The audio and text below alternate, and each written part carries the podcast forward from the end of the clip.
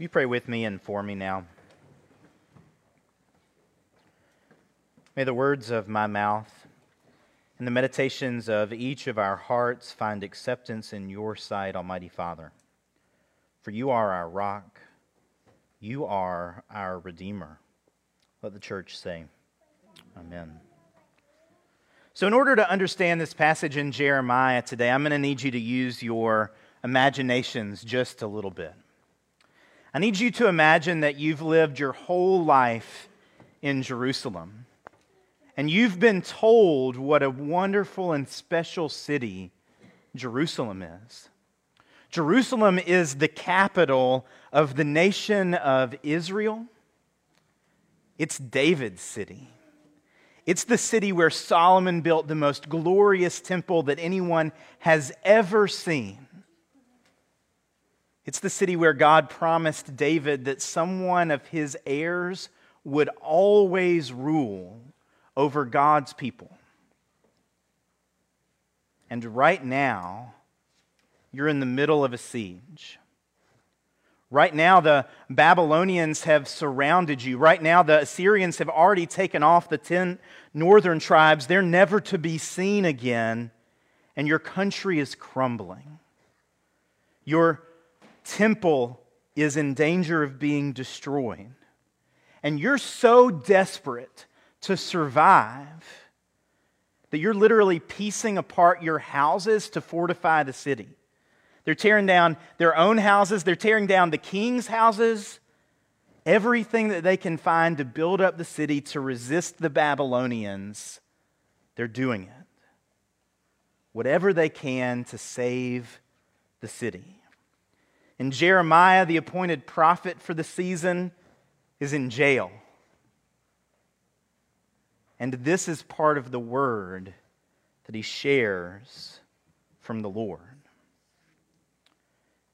And what's notable about all of this is that as they gear up for battle, as they do everything that they can to, to try to protect their nation and their monarchy and the city itself, they forget about their champion. And if you're going into battle, the one thing you shouldn't forget is your champion. Jeremiah sits at the, the tail end of, of the monarchy over Israel. Two weeks ago, we talked about Hannah. We talked about Hannah's prayer and how Hannah had been barren uh, and how she felt neglected and forgotten by the Lord. And the Lord blessed her with a child, Samuel, that she gave back to the Lord as soon as he was weaned. And she prayed this prayer, this prayer where she said, Not by might does man prevail.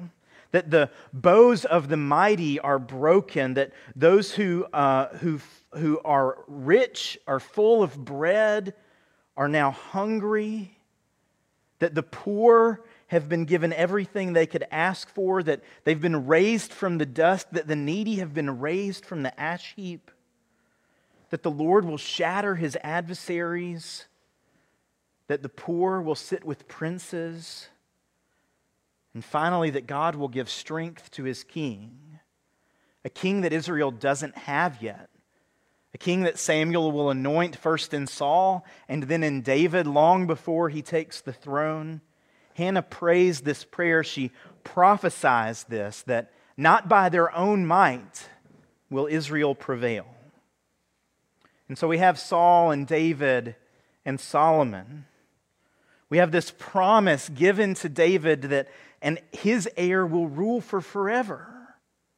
We have all the other promises that God has made to Israel, to Abram, that he'll give him a son and a family and a nation and a land, that that nation will become a blessing to all the peoples of the world. To Moses, that, that he'll give them a land and that he'll be their God and they'll be his people. And now all of that feels in jeopardy.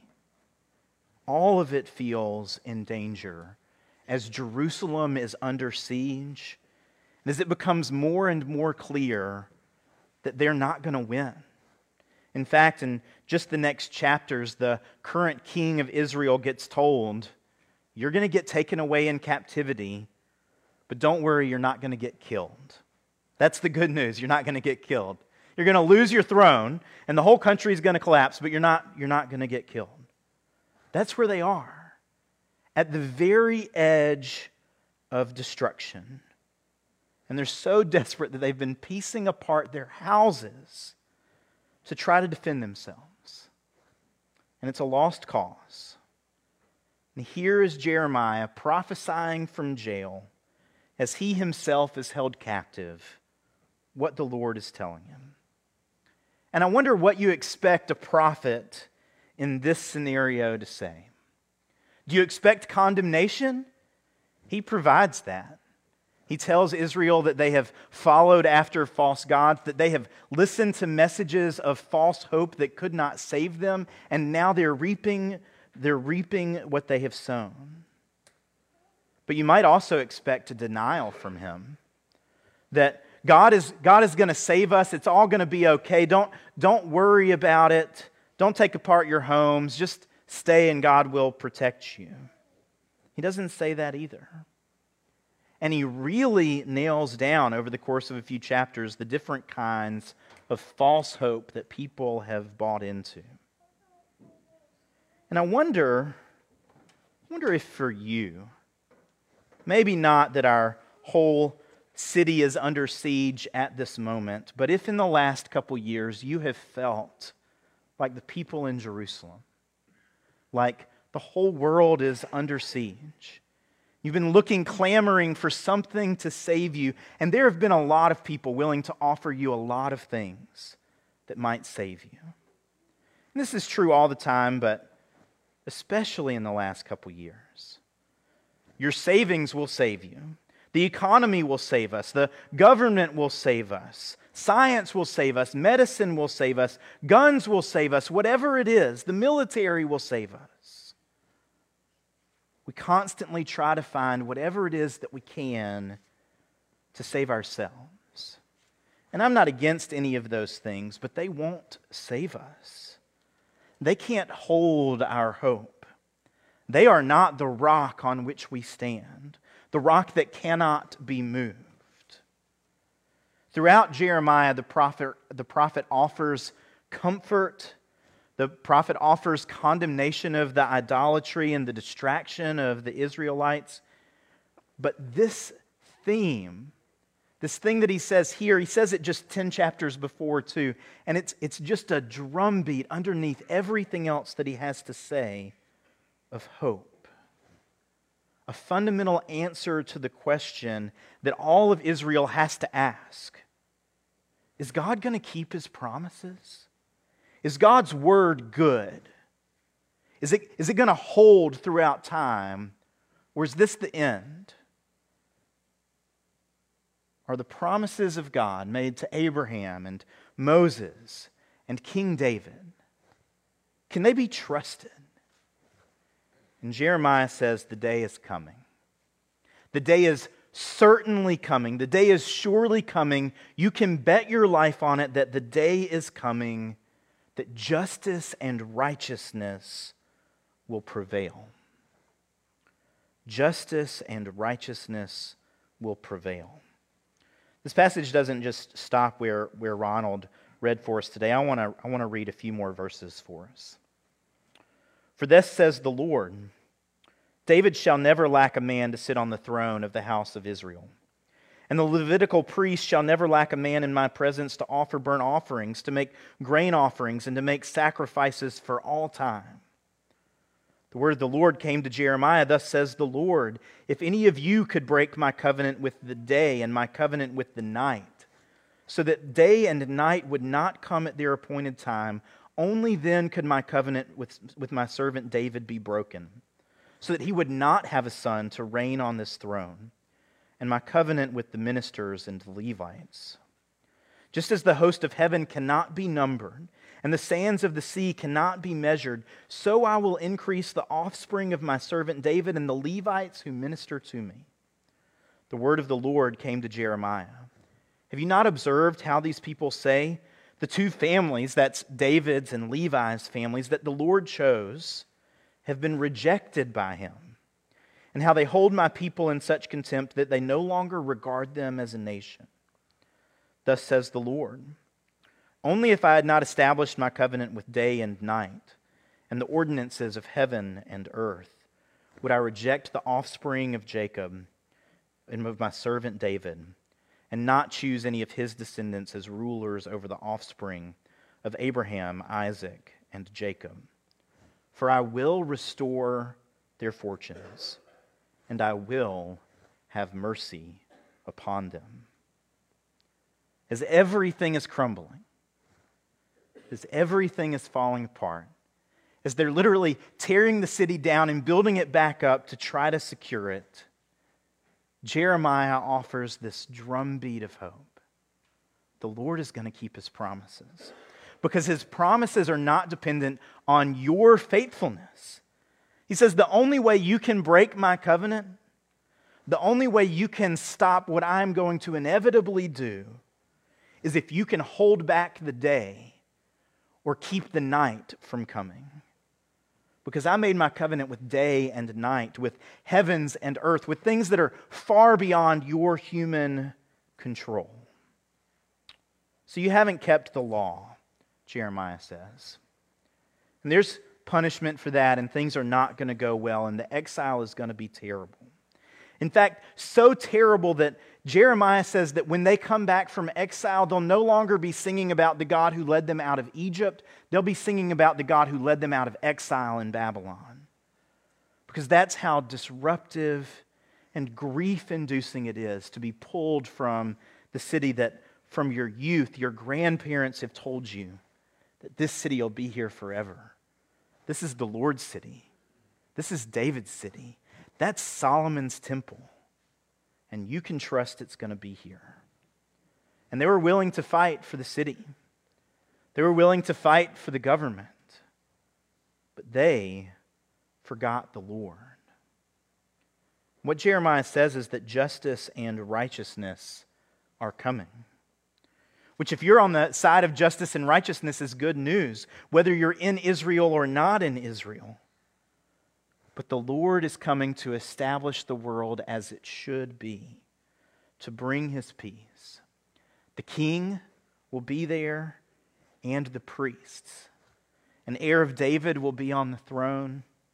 A high priest will be there to offer sacrifices. All of the systems of Israel will function as they should. So here they are, they've torn down their houses, but they haven't turned towards the Lord. They've forgotten their champion. And this champion is not just the champion that will help them defeat their enemies. This is the champion that can save them from, their, from themselves, from their own idolatry, from their own sinfulness, from their own distractions from the things of God and focusing on other things, convinced those things can save them. If you've made it through the last two years and you're not convinced that we need a Savior, I don't know how to preach to you. I'm tired. I'm tired of petty drama between people. I'm tired of political polarization that seems to be pushing us apart. I'm tired of need that you can see everywhere, especially if you just go a little bit off of your usual paths where you drive. I'm tired of my own sin and selfishness. I'm tired of all the messages of Chicken Little from uh, political pundits to people who, who, who present themselves as prophets that the sky is falling and everything is going to be destroyed, whether it's about inflation or climate change or political movements or critical race theory or whatever it is. I'm tired. And I need a Savior. And I wonder if you need a Savior too. You might feel it differently more acutely because of illness or because of sinfulness that you are struggling with in your life that maybe nobody else knows about. Maybe brokenness in relationships that you've kept pretty quiet, but you're struggling. I don't know what it is about you that needs a Savior. Whether it's the movements of the whole world or whatever's happening in your little world in Winona that needs saving. But I wonder if you've been trying to tear down your own house to save everything else and turning to everything but the Lord to save you. Because he's certainly going to come. He is surely going to come. So don't settle for false hope. Do you know that there are people who've literally traveled to Dallas in the last month because they think JFK Jr. is coming back? This is real. People are desperate for hope. They are desperate for it, and they will seek it anywhere. And I wonder if, I wonder if you can trust the promises of God. That in the midst of all the promises of false hope that are out there, the Savior is coming. That there's going to be a king who reigns in the place of David. That there's going to be a priest, a high priest who offers sacrifice forever to unite God's people with God once again. In the heavenly temple that never has an end. I wonder what you're protecting. Is it the city? Is it the country? Is it your own home? Is it your family? Is it your job? What is it that you're fighting for? And have you forgotten your champion? Because what the people are going to learn through captivity is that they can't save themselves. Even if they give up their houses, they can't save themselves. But God will restore them. And He's going to do it in the most unexpected way. He's going to come as a weak and needy baby.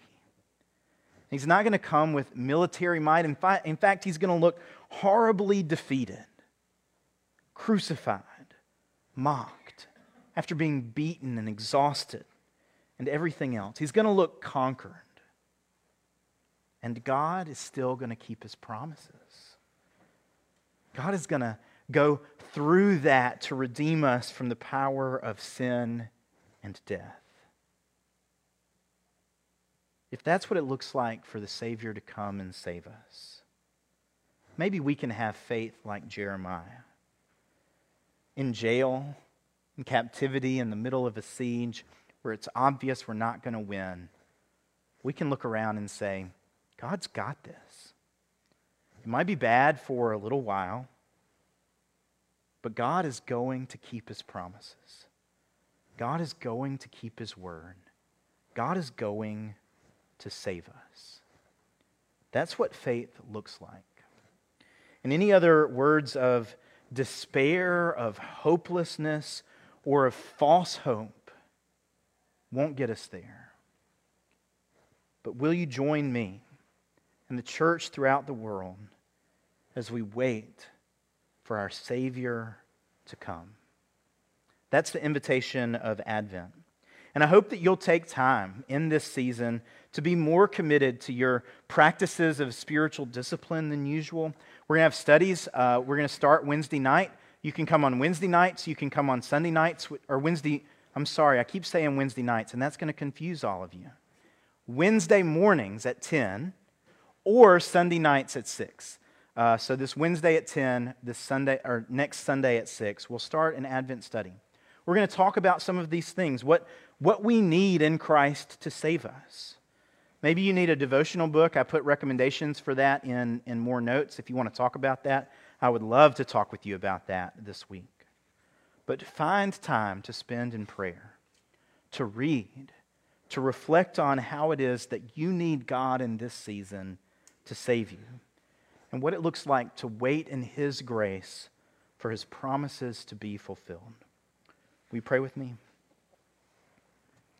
Lord, give us faith like Jeremiah.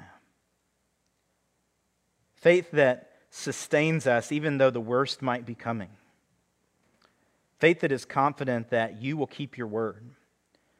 Not because I'm reliable, not because any of us are reliable, but because you have made a covenant with day and night, with the heavens and the earth. And we don't have the authority to break it. And Lord, as we sense that faithfulness in you, that you will carry through with what you have promised to do, may we find what it is for us to be faithful as we join you in that work. Give us your grace to trust you in really dark times. Give us hope to believe that you'll do what you say, that you'll make all things well, that you'll wipe every tear from every eye, and that we will rejoice with you, united with all of your people, the saints through the ages. Let us cling to that hope in this season. Amen.